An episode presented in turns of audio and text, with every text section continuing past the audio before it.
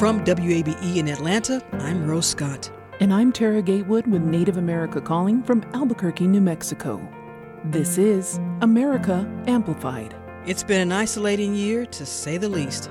And many of us just want to feel heard. I think it's important that non-Native people know that we are more than the sum of our tragedies. Climate change, racial injustice, just crushing sometimes. People can't go on forever living on promises. And Trump was completely right. You can't shut the country down. But how do we move forward? We have to ensure that our children, my children, will be able to breathe clean air. If our government isn't going to help us, we got each other's back. That strength of the American people to help their neighbors, and that's the true American spirit. That's coming up after a short break. So stay with us. This is America Amplified, Election twenty twenty. Your voice counts.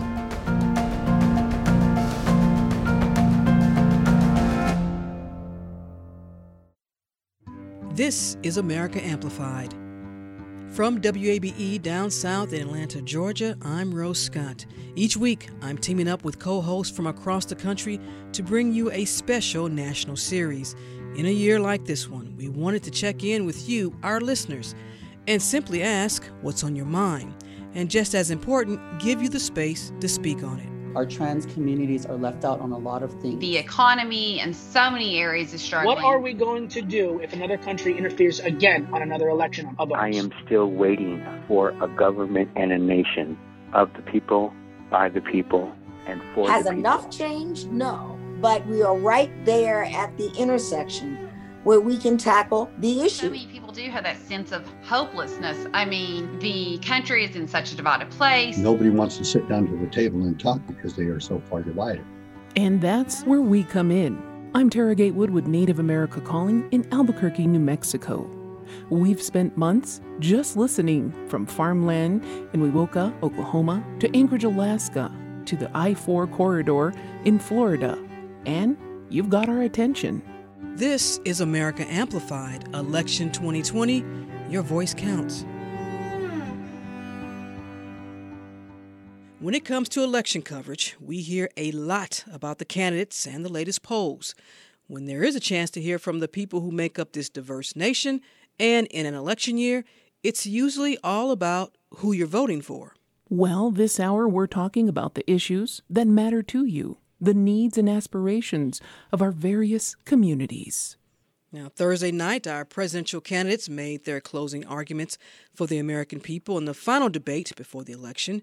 So, to start today's national conversation, we wanted to know if anything resonated for you. Political analysts are calling the debate tense but calm, remarking on who won. But did you, the voter, get what you needed to make up your mind ahead of the election? So here's what we heard. The minimum wage, our role is diminished on the world stage. What are we going to do if another country interferes again on another election of ours? Policing, racial injustice, covid nineteen. They didn't spend a lot of time on the economy. Healthcare is, is definitely one of the biggest issues of the day. I am Mary Maxine Luber. I am twenty-six, and I live in Kansas City, Missouri. You know, what really stuck out to me, kind of especially in the throes of, of a pandemic, is that the subject of disability and, and disability justice was discussed because of COVID and the still very much unknown long-term effects of getting this virus. You know, we'll likely have a huge influx of Americans with disabilities and, and folks who have pre-existing conditions. So, you know, I'm grateful that there was a conversation on the topic of healthcare, since the candidates have, you know, very conflicting stances in that regard. My name is Rita Taylor. I live in Plano, Texas, and I am thirty-six years old. You know, I wanted to hear from the president what are his plans for second term, what are his plans for the economy. Uh, basically, I wanted to hear more about that. Um, I'm very excited about Uh, Biden and everything else, and hopefully uh, people will will really understand that, you know, he really wants to lead the country. I'm Robert Delfino from Pennsylvania, thirty years old. I'm a Marine Corps veteran. I lean more towards the Republican side. I really do wish that they focused a little bit more on, you know, what are they going to do to uh, pull this country together again? And Trump was completely right. You can't shut the country down. You can't keep on shutting it down. But how do we move forward? I wish that both candidates kind of went a little bit more in depth on North Korea, on Russia, what's going on right now, especially with the interference rumors? I'm Glenna Stevenson. I'm twenty-nine years old, and I'm originally from Toronto, Canada, and now live in Kansas City. There are over five hundred children who were separated from their parents at the border. That, to me, seems like it should have been really front and center in all of the debates. It's always been something that really touches me as a person, that we don't learn our lesson from history about what can happen when you begin demonizing entire groups of people. You know, hearing some of the voices that we just brought to folks right here, it really hits home, and especially when we talk about healthcare. And in our Native nations, we know that this is a really huge one, and there is a direct relationship to the federal government with this. So what we're hearing from our federal leaders is important to our Native nations, among other things, uh, including resource development, both for and against it. Now, I can tell you here in Georgia, voters are concerned about housing affordability, the economy, healthcare always, education, and the plight of our rural communities and, of course, our farmers.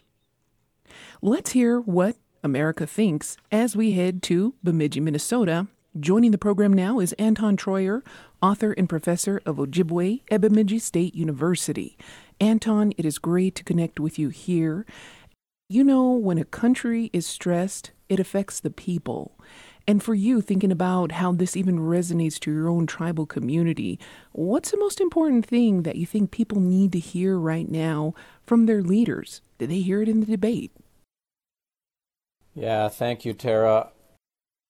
I, I think Native people, for starters, want what every American wants, in the sense that we want the best opportunity to provide our children and grandchildren with long, healthy, happy lives. And unfortunately, there are barriers to making that happen. And some of those barriers are really specific within the indigenous community. Uh, most Native people get their health care through the Indian Health Service, which has been grossly underfunded. Uh, the response to COVID, uh, if we could call it that, the, there were some dollars that were appropriated for Native nations. Uh, that money was embargoed for a long time, and it really hampered the ability of tribes and tribal people to get and orchestrate proper health response for their people, resulting in many areas much disproportionately higher rates of infection and death from COVID. Both candidates have failed to deliver much of a response. I do feel oftentimes that at Native people, we experience marginalization and invisibility, and I, I haven't seen anything that has really interrupted that, although I think we do have important choices to make in this election. And Anton, traditional values in our Native communities are the foundation. Sometimes there's a springboard to regaining strength and balance, and a concept that I just got my head around not too long ago, um, coming from your own tribal roots, Mino Bimadzowin. Living a good life. What kind of lessons could this country use right now from our traditional indigenous values? You know, there's so many ways to approach this really important concept. For me, Mino Bimadzowin, the good life, I think indigenous people, even though we are very diverse internally, like different tribes and different people within the same tribe have very different experiences and even customs, but Uh, our people have been communal and have looked out for one another. And I think, for example, it's hunting season for us up here, and uh, I have nine children, and they all love to hunt. And when we do a, a first kill feast, you know, the successful hunter gives away their entire kill. And the message is that your your primary value is not your val- not your ability to gather and hoard resources for yourself, but your ability to take care of others. And I think this is something that has been sorely missing in American culture broadly, and in our politics especially. We other one another, um, we take an adversarial position with one another. There, I've heard some white folk who are really you know, worried about uh, the loss of cultural, political, and economic power, that we're going to flip roles between who is the oppressor and who is the oppressed. And so they're fighting with one another instead of working together to fight oppression in all its forms and make this country better for everyone. Anton, this is Rose Scott from Atlanta, and you just talked about invisibility. So when you talk about getting those issues, those important issues to your community, to the candidates, whether it's on the federal, state, or local level, how would you assess you all are able to do that? Well, it's an ongoing challenge. You know, for all of American history, Native people have been involved in many, many different ways. But, you know, it's part of the anatomy of colonialism to take one culture and use it to supplant all others. And it's very difficult, you know, for a country that has been steeped in colonialism to to really practice true inclusivity. Um, someone's going to win, someone's going to lose has been the approach much more often, and calling each other out rather than calling each other in.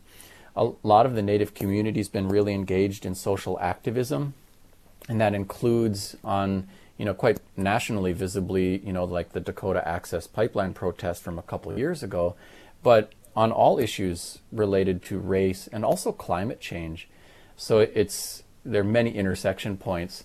And, and so we continue to make our voices heard, and in many places quite successfully. I, you know, if you just remove the Red Lake reservations vote from the, um, you know, last election cycles, last four or so election cycles, that you actually have different outcomes. We're, we're a very purple state, and um, the Native voice sways elections. Well, we, we just got about a couple of minutes before we go to break, but Anton, I want to get your thoughts on this based on what you just said. Then how would you assess voter participation from your community, and was there a lot of voter engagement this election season? You know, it depends on where you look. In in my community, voter en- engagement and participation is pretty high. Um, and for a long time, tribal leaders have been um, pushing to get the Native vote out.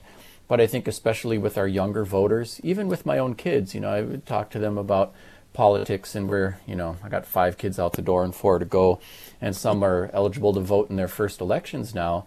And you know, they feel, they seem to feel a bit jaded. Like, you know, we have a choice between racism being explicit or racism being implicit, rather than a choice for no racism. Um, and, you know, it's it's a bit heartbreaking, but I can't tell them they're wrong.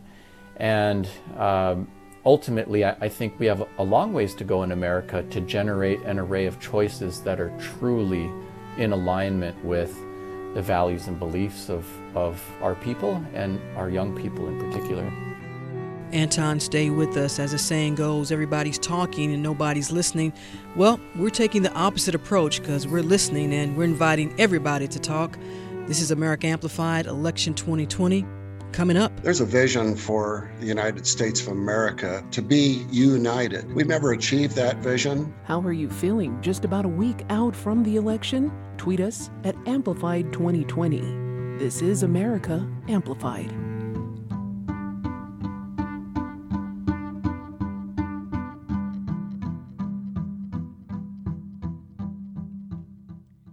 Welcome back. I'm Rose Scott from W A B E in Atlanta. And I'm Tara Gatewood with Native America Calling out of Studio forty-nine in Albuquerque. This is America Amplified, Election twenty twenty. Your voice counts. This hour, we're focusing on you, what's going on in your community, and how are you coping? Let's get into that with Tiffany Wilburn-Meek of Eastern Kentucky's Greenup County. And we're talking to Tiffany in part because her region typifies what's happening in many parts of rural America. In March, Tiffany's local hospital shut down. Tiffany, welcome to the program. Hi, how are you? Doing pretty good. How are you? I'm good, thank you. You know, I, I doing my research on Greenup County. First off, it's a beautiful, beautiful region with a population just under thirty-six thousand. I want to ask you about that hospital, and I believe it's our it was Our Lady of Bellefonte Hospital. Yes, ma'am. It was devastating for the area when it closed. It left so many people uncertain about where they were going to get health care, where their doctors were going to move to. We're fortunate enough to have another hospital in Ashland, which is the nearest big city, but that's mm-hmm. about fifteen minutes from where I live, which is still doable. But then if you go to the more rural areas, like out in the county, the roads are small, they're narrow, and what maybe thirty minutes, like mileage, may take you an hour, hour and a half. So if you think an ambulance has to travel to you and then travel back, your chance of survival is so minimal if it's a serious condition. So it's been devastating medically, and then economically, it's had a huge effect. I mean, that lost so many people lost their jobs. They're mm-hmm. considering having to move. Your housing market's affected. It's the ripple effect has been huge. Yeah, I want to focus on what that closure meant for the local economy, because even trickling down to supporting uh, maybe a little league sport team or something like that, everyone is going to feel the effect of this this hospital closing. Oh, exactly. Within weeks of the hospital announcing that it was closing, local um, charities started realizing they were going to have to scale back because it was going to affect donations. Festivals started saying, we can't have it this year because we're not going to have the funding. The tax base isn't going to be there. And then with COVID, it's, that's added another layer. So it's hard to tell, you know, which has which is the cause and which is the effect of which. But I know I volunteered a local animal rescue, and our donations have been down so much. And a lot of that is due to COVID, but I know a lot of it is from the closing of the hospital, because it's just economically hurt everyone. Just hearing your story, you know, it reminds me of some of the things that we hear in our reporting on our Native nations.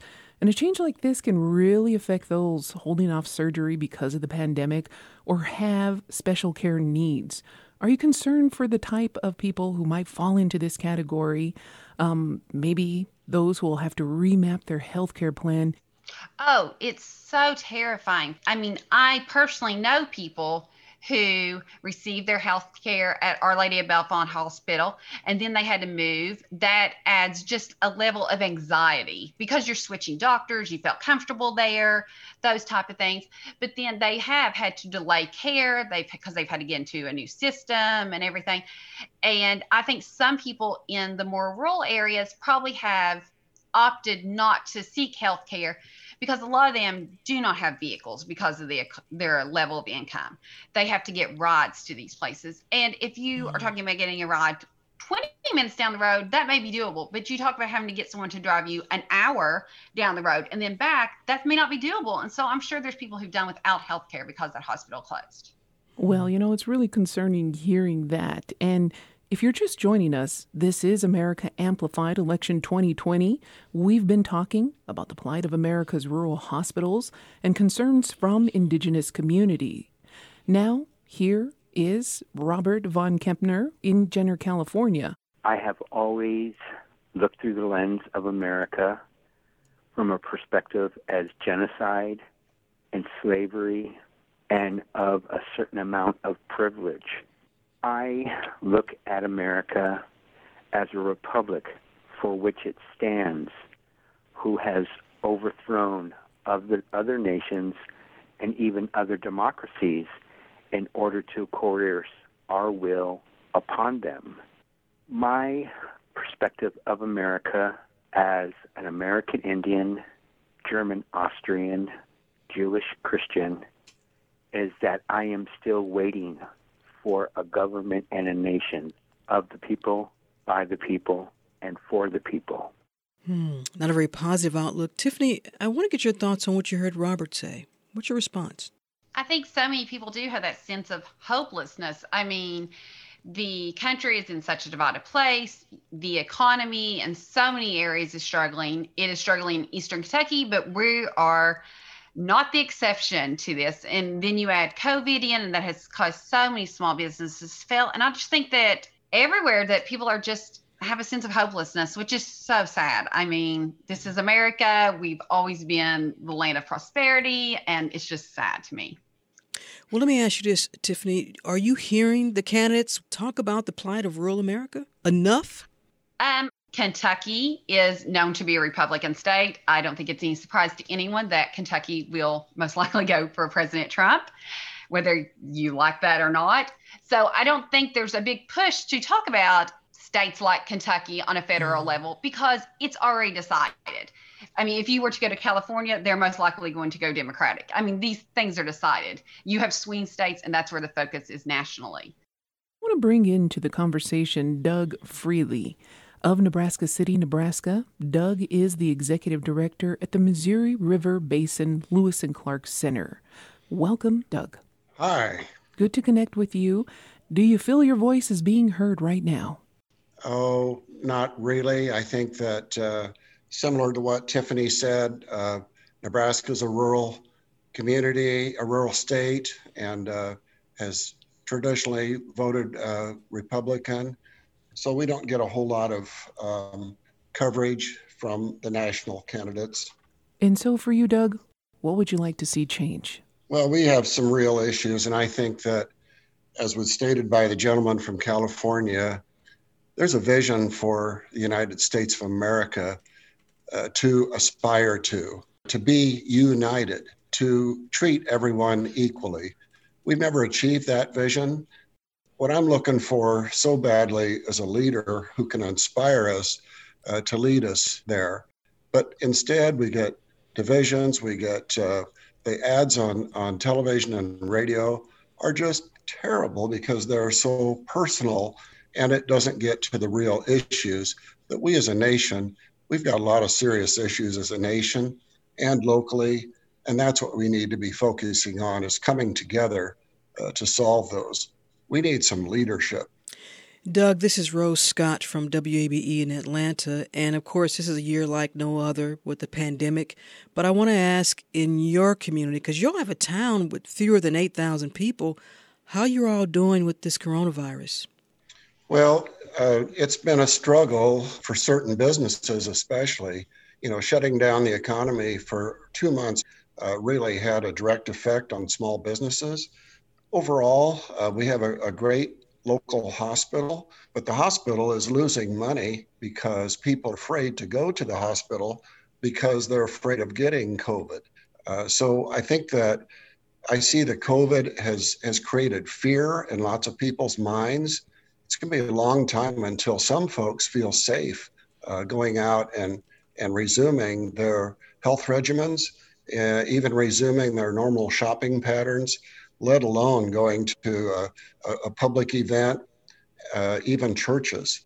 Well, that being the case, Doug, what concerns do you have about the future of Nebraska City? We need to really address reducing the poverty levels. Our poverty levels here are higher than any neighboring community, even higher than the state average. And so that's something that a, a group of volunteers and, and community leaders have been focusing on for the last three years. We also have a housing issue. It's so difficult in a small community when you don't have large developers. Uh, when you've got to build each house individually, it's very expensive. Last year, we had a tremendous flood, epic flood.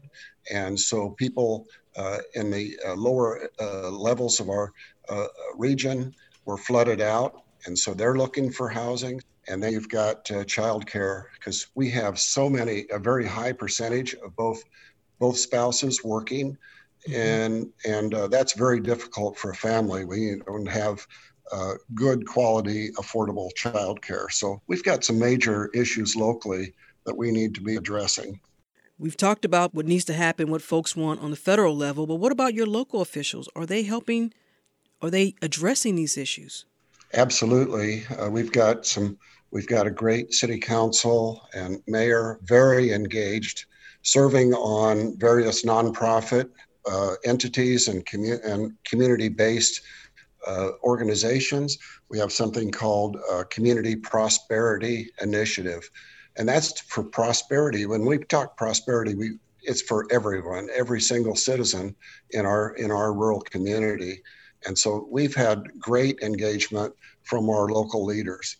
I think you do see that a lot in rural areas, that your community does pull together. Even if the leadership doesn't do it, the neighbors will pull together and help each other. And I know that's evident where I live. And I think that's just so important, that strength of the American people to help their neighbors and help their friends. And that's the true American spirit, I think, coming out. And a neighboring state to Nebraska is Wyoming. And here's some of the words from Joseph Lawley. I'm sixth generation cattle ranchers. I cannot be in that business anymore because of the political policies of funding oil and gas wells in Wyoming, digging for coal, not believing in climate change, the forest fires moving up from Colorado into Wyoming, destroying the grassland. That is the foundation of Trump's party policies. So Joseph says federal policies have taken a real toll on his everyday life. Doug, what do you make of that? Well, we saw that with uh, the flood, and we we were totally uh, almost ignored by the U S Corps of Engineers, uh, even by FEMA. FEMA came in and made a lot of promises, and those promises have not come to fruition. Uh, they people were promised buyouts for their the property, their homes, and businesses that they lost.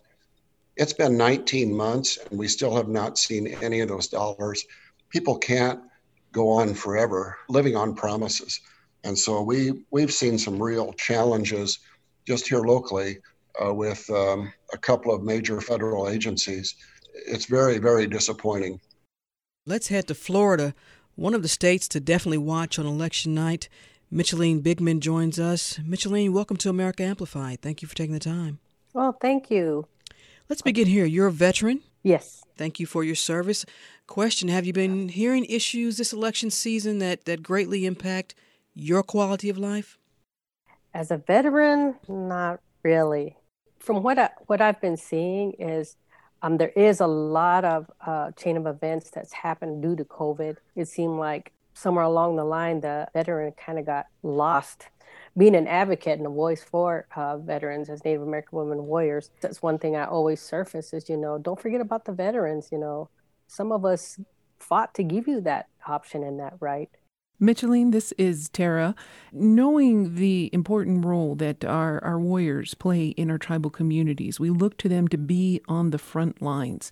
And for you, just thinking about your experience as a veteran and coming from tribal roots and thinking of how we are asking many people to be on the front lines, whether it's the pandemic or understanding these difficult discussions about race or bringing down systemic racism, what kind of things do you use from your own experience as a veteran to apply right into the times that we're living in? I guess it's just following the, the traditions in a displaying them, but at the same time using the voice. My sister always said, you you always have a big mouth, so this is where you got a chance to use it. So sometimes I use it in that sense, but you know, again, it's just reaching out to those those uh, leaderships and at the same time hanging on to what we were taught as natives. When you go to speak to somebody, I'm going to reach at you as a Native American veteran, but also I'm going to reach to you as uh, a soldier of the United States military. So it's a, a combination of both, and it's It's a variety of voices to, to to either take a stand or make a point. Micheline, you talked about the concerns, and you as a veteran, and then also as as as a as a native. And I'm curious because you're at an intersection of a lot of different tentacles that are important to you. I mean, healthcare. If you could speak to those policymakers, what are those issues you want them to focus on? When you come from battle, you're kind of, you know, your your spirit is broken in so many ways. As Native Americans, we're placed like on the reservations. A lot of times we don't have access to the health, whether it's mental, physical, whether it's even just for counseling. We don't have those. And some of the natives, they don't have the transportation. What about mobile? You know, is there some way we can kind of like come up with something like that? Native American veterans hold the biggest per capita um, when it comes to serving in our armed forces versus the rest of the demographic ethnicities. We hold the biggest numbers. Mm. From Florida, let's head out to Oklahoma, where Garrett Haskins is a farmer from Kay County, Oklahoma. He farms wheat, soybeans, and other crops. Now, Garrett says a big part of farming is having faith, especially during an event like a pandemic. As farmers, it seems like we're all the time hit with obstacles and challenges that the rest of the world don't have to face so much. And this was one of those that not only farmers had to face, but everybody kind of had to face, you know, so you weren't really in it alone. And some of the obstacles that we all had to go through, whether it's shortages or something like that. So it's kind of a, a, a global thing for once instead of just kind of like a personal thing. So Garrett's saying the pandemic leveled the playing field, gave us all hardships to go through, bridging that disconnect we might otherwise experience. Tiffany, your thoughts? I think that is such a good point, and one that I personally had never thought of, but it COVID affects everyone economically. It doesn't matter if you're, you know, on the wealthy end or the poor end. Doesn't matter what your race is, your gender. It affects us all, and it has probably leveled the playing field in that sense, and maybe gave us a better perspective into what our neighbors are going through, whether they are neighbors locally or they're our neighbors on the other end of the country. And I think Garrett makes a great point with that. And Doug, for you, how did Garrett's words touch you? Yeah, I can certainly relate to that. Um, we saw such generosity from local individuals. Uh, we had several people, we had a fund set up for COVID relief and recovery, and we had several people send us their CARES Act twelve hundred dollars check. They said, we don't need this money. Uh, let's give it to someone who does. And so uh, I certainly saw COVID uh, bring people together and and understand how much other people were hurting and sharing their, it just like was said before, you know, you share the, the harvest, you share the wealth. Micheline, I know that our farmers, those who grow, those who keep the seeds, play a really important role in everything we do in our communities. Is there anything else you wanted to add after hearing Garrett? I think he just hit the nail on the head. Same with uh, Tiffany and Doug.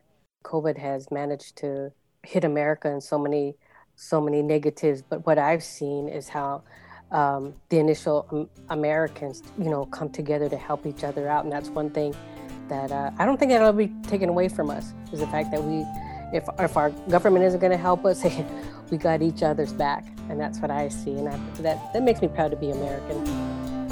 Thank you all so much for being part of this conversation. Doug in Nebraska, Tiffany in Kentucky, Micheline down in Florida. Thank you for adding your voice to this conversation, because this hour, it's all about what matters to you this election season.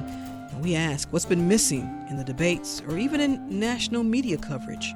Share your thoughts. We're getting closer to the election. How are you feeling? Tweet us at Amplified twenty twenty. Coming up. Young people rightly want change. Are we going to develop meaningful reforms in this country? If we're not, then we risk a revolution, because the change is coming. We'll be right back. This is America Amplified.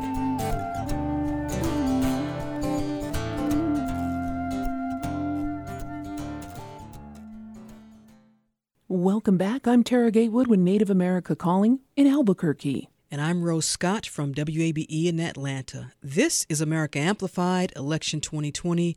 Your voice counts. If you're just joining us, we've been talking this hour about the issues facing so many communities. And Tara, you and I, we've heard a lot, uh, even from our own lived experiences, people who look like us, people from our communities, people who don't look like us. There's a lot to be considered. There are issues that we cover weekly on our nationally syndicated radio call-in show, um, especially when we talk about health care. Uh, really resonated with a lot of things that Doug was talking about, some of the challenges that are there. And so we are talking in a time where we constantly hear it's a divided time, but hearing that our struggles are unified, I think that may be a place um, where we can start some of these dialogues, where we are hearing that there are just walls and barriers. But when we start seeing a lot of us are going through similar struggles, and especially when I think of our own tribal communities, Um, who are facing this pandemic. And a lot of people are taking a look at the numbers and how they're rising in certain areas and thinking about all of the generations that this could affect, and inevitably could mean that our, our traditions, you know, could be uh, challenged. And, and I'm hearing that in other ways, things that are important to people in other areas, they're being challenged right now. Mm-hmm. And so it's interesting to just know um, what's happening when we look big and when we look small. No one owns a patent on struggling, that is for sure. So tweet us at Amplified twenty twenty. We want to hear from you. We want to know what's important to your community. But more important, how come folks aren't talking about what's important to your community? And how do you let them know? Tweet us at Amplified twenty twenty. We'll continue the conversation asking the question, what's important to your community and your family? And are you hearing those concerns addressed by local and national political leaders? What about tribal leaders? Let's welcome Maddie Jim. Uh, Maddie is of the Zuni People clan and born for the Towering House People clan. Maddie joins us out of Albuquerque, New Mexico. We're asking about what issues you feel have been missing or are rarely discussed this election season. We're ready to hear you. Maddie, start us off. Awesome. Well, thank you for having me, first and foremost. Um, I identify as a Native transgender woman. So a lot of times in elections or uh, political talks, I feel like our trans communities are left out on a lot of things, um, not just on the national level, but sometimes could be on the state level or tribal level. And that's one of the, the things that I try to look out for, because I do a lot of advocacy on the national level, and we see a lot of discrimination still happening within our trans community. So I try to advocate for that. So for me, it's around how does this affect me as a trans individual, and what I see within our communities and also within our government, especially around like protection or around laws that are that will be created or policies that will be created to help us um, be a part of our our national society. Just seeing that there are, you know, statues coming down, barriers coming down. Do you feel that anything has come down for the L G B T Q community? Um, I, I believe so, especially being Native American. I think um, um, Anton kind of addressed some of that, the issues with Native American populations. And I think sometimes it goes even deeper when it comes to Native L G B T communities, especially um, policies and laws within our own tribal governments and what's going on within our communities and that. Like, I come from Nav- the Navajo Nation, and we have a ban on gay marriage. And so looking at that, I feel that comes from a Western context. When I see that um, there are thirteen other tribal um, entities that um, recognize gay marriage within their communities, and we have over five hundred tribal communities in the nation. Let's bring in Mikis Mays Junior He attends Savannah State University here in Georgia. Mikis, first of all, go Tigers, right? Oh, yes, ma'am. Go Tigers. Listen, you're going to be graduating soon. What concerns you? I would say voter suppression, uh, mm-hmm. mental health issues, and education um, issues. To, to get into the voting suppression issue, I was actually trying to place a voting poll on campus, and um, the, the Board of Elections here at uh, Chatham County had me jump through various hoops, and I jumped through all of them. Mm-hmm. And yet the polling location seems as though it's still not going to fall through as far as um, being able to allow an excess of people to vote in mass.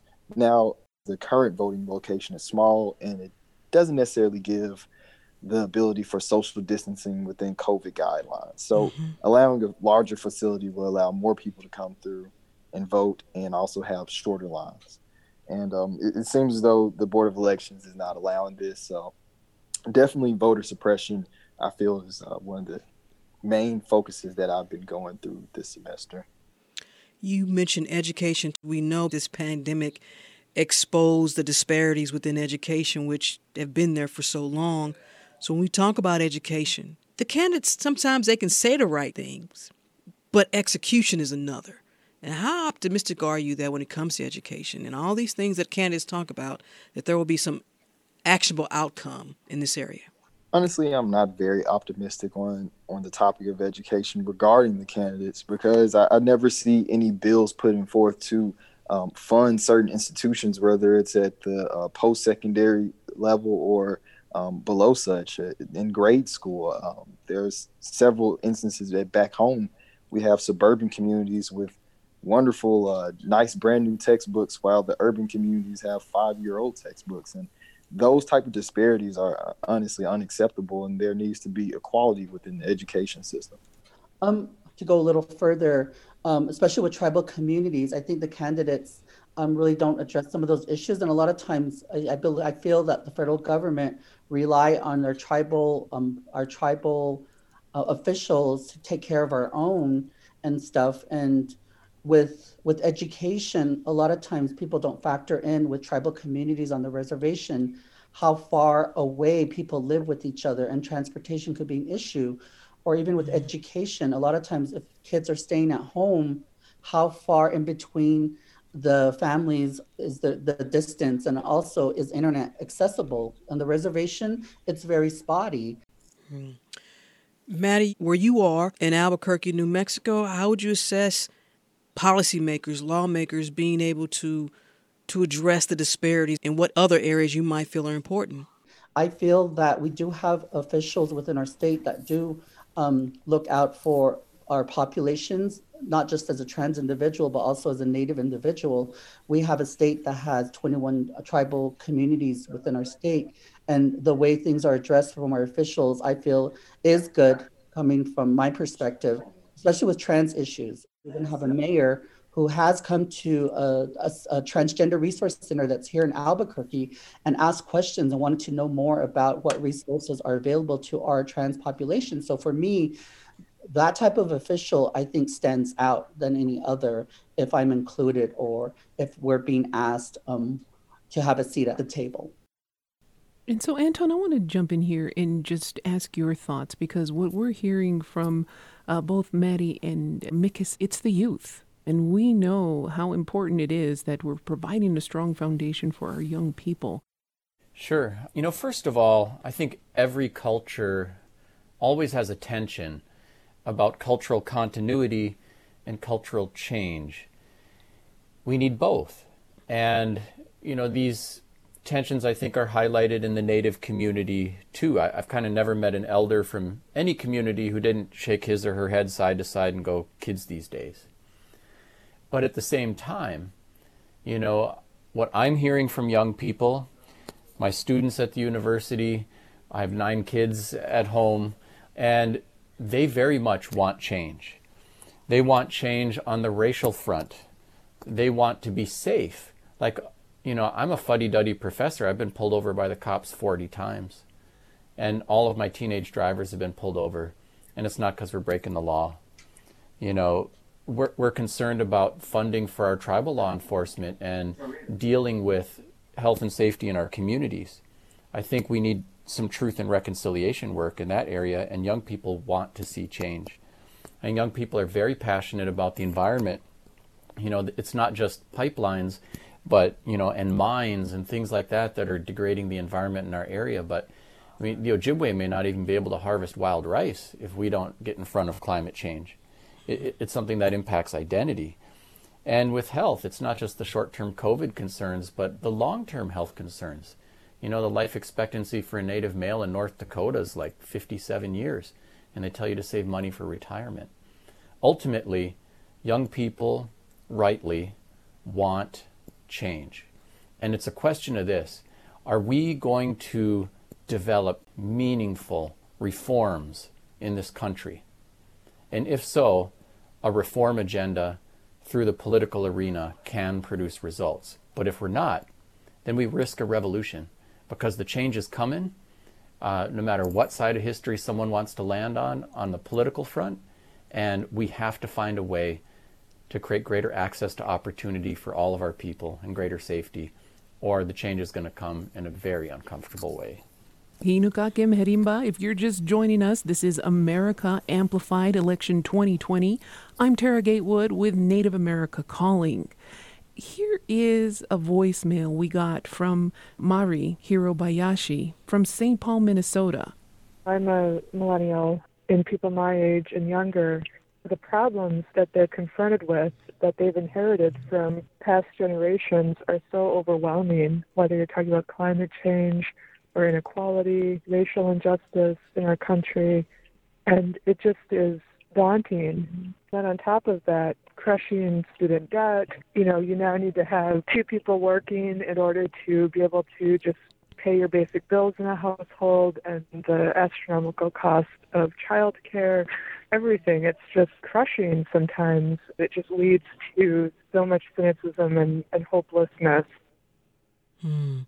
You all heard Mari talk about inheriting past generations, those issues. I'm going to ask if you relate to any of this, and, and Mikis, I'll start with you. I can definitely say for sure that we have inherited uh, climate change, because I distinctly remember um, October being cold and not warm. Um, in the southern uh, part of the United States. So uh, I definitely feel as though we need to tackle these issues and bring forth um, actual renewable energy resources and um, more knowledge and awareness and research and development to engineering.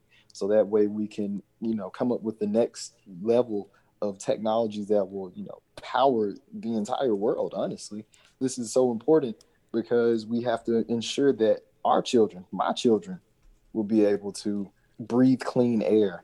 So I definitely don't think that it's too big of a cup to to take on or to swallow. Anton, with so much, how do we pull out of all of this? How do we face the future? You know, get us to that next point. You know, listening to everyone else on the show, uh, you know, I really find myself in agreement with uh, with what's being said here today. First of all, as Native people, I think it's important that non-Native people know that we are more than the sum of our tragedies. Ultimately, I feel that within our indigenous spaces that we have more than a vestigial remnant of some really different ways of looking at the world and solving problems. Things that can and should pollinate the garden that we're all trying to harvest from. And by that I mean in a cultural sense, and which will reverberate throughout our politics and social fabric. In, in the great span of time, democracy is a pretty new way of constructing a nation. And for most of human history, all humans of, of all groups have been indigenous and earth-based and communal. And although we are complex and live in big cities and in a huge country, the real test of our democracy will not be who wins the culture war and obliterates all the other cultures, but who figures out how to transform us into a society where we will be measured by our ability not just to tolerate, but to support all kinds of linguistic and cultural diversity so we can truly learn from and appreciate one another. And I have hope for that. That is a good way to end this conversation. Thank you so much, Anton, Mikis, and Maddie. And look, we know this year has, has made it hard for folks to come together physically. We know that. But even with so many ideological divides that do run deep, that doesn't stop us from trying. And, you know, here at America Amplified, we've been bringing you stories that show us how towns and communities are coming together. And that includes the small town of Pound, Virginia, where local storytellers are finding that reviving old Appalachian folktales might just be exactly what the town needs. Growing up, my grand, my great-grandparents, they would just tell stories, and I remember spending the night with them, and, and that would be the thing. It's like, tell us a story. My name is Debbie Hale. I live on Lovelady Gap in Lee County, Virginia.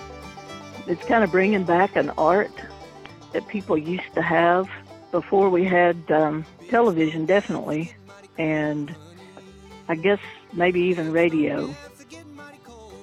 And we're hoping to keep that alive, that people can pass that down, I guess.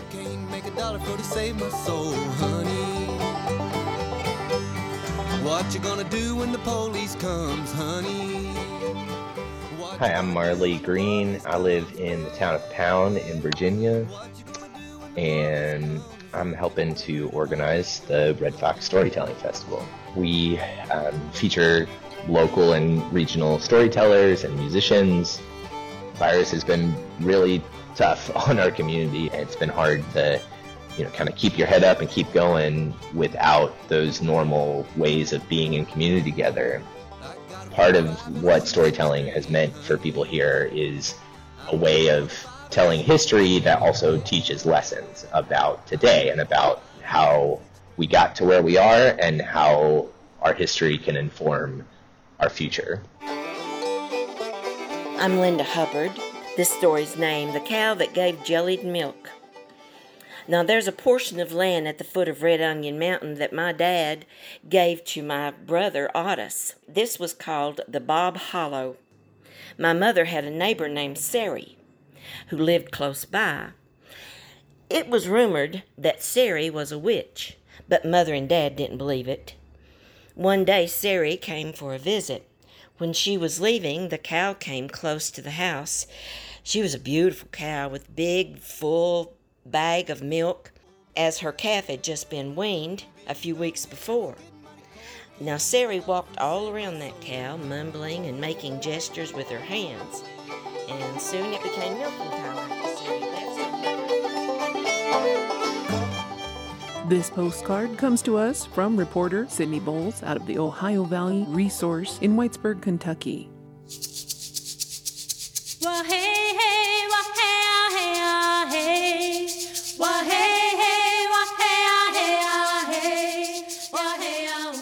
We want to thank everyone who joined us this hour for America Amplified Election twenty twenty. You can always listen back to the episode at america amplified dot org. Our producers are Monica Brain, Maiwa Aina, and Grace Walker. Our senior producer and director is Andrea Tudhope. Our executive directors are Elisa Barba and Donna Vestal. Kathy Liu is our digital editor. Our community engagement gurus are Matthew Long Middleton, Ann Alquist, and Jennifer Tufts. Special thanks, as always, to K C U R in Kansas City, W A B E here in Atlanta, Alaska Public Media, and Native Voice One, a Native American radio network. America Amplified is supported by the Corporation for Public Broadcasting. This conversation doesn't end here. We want to know what matters to you this election season. Find us on Twitter at Amplified twenty twenty. From W A B E here in Atlanta, I'm Rose Scott. And I'm Tara Gatewood with Native America Calling in Albuquerque. This is America Amplified, Election twenty twenty. Your voice counts.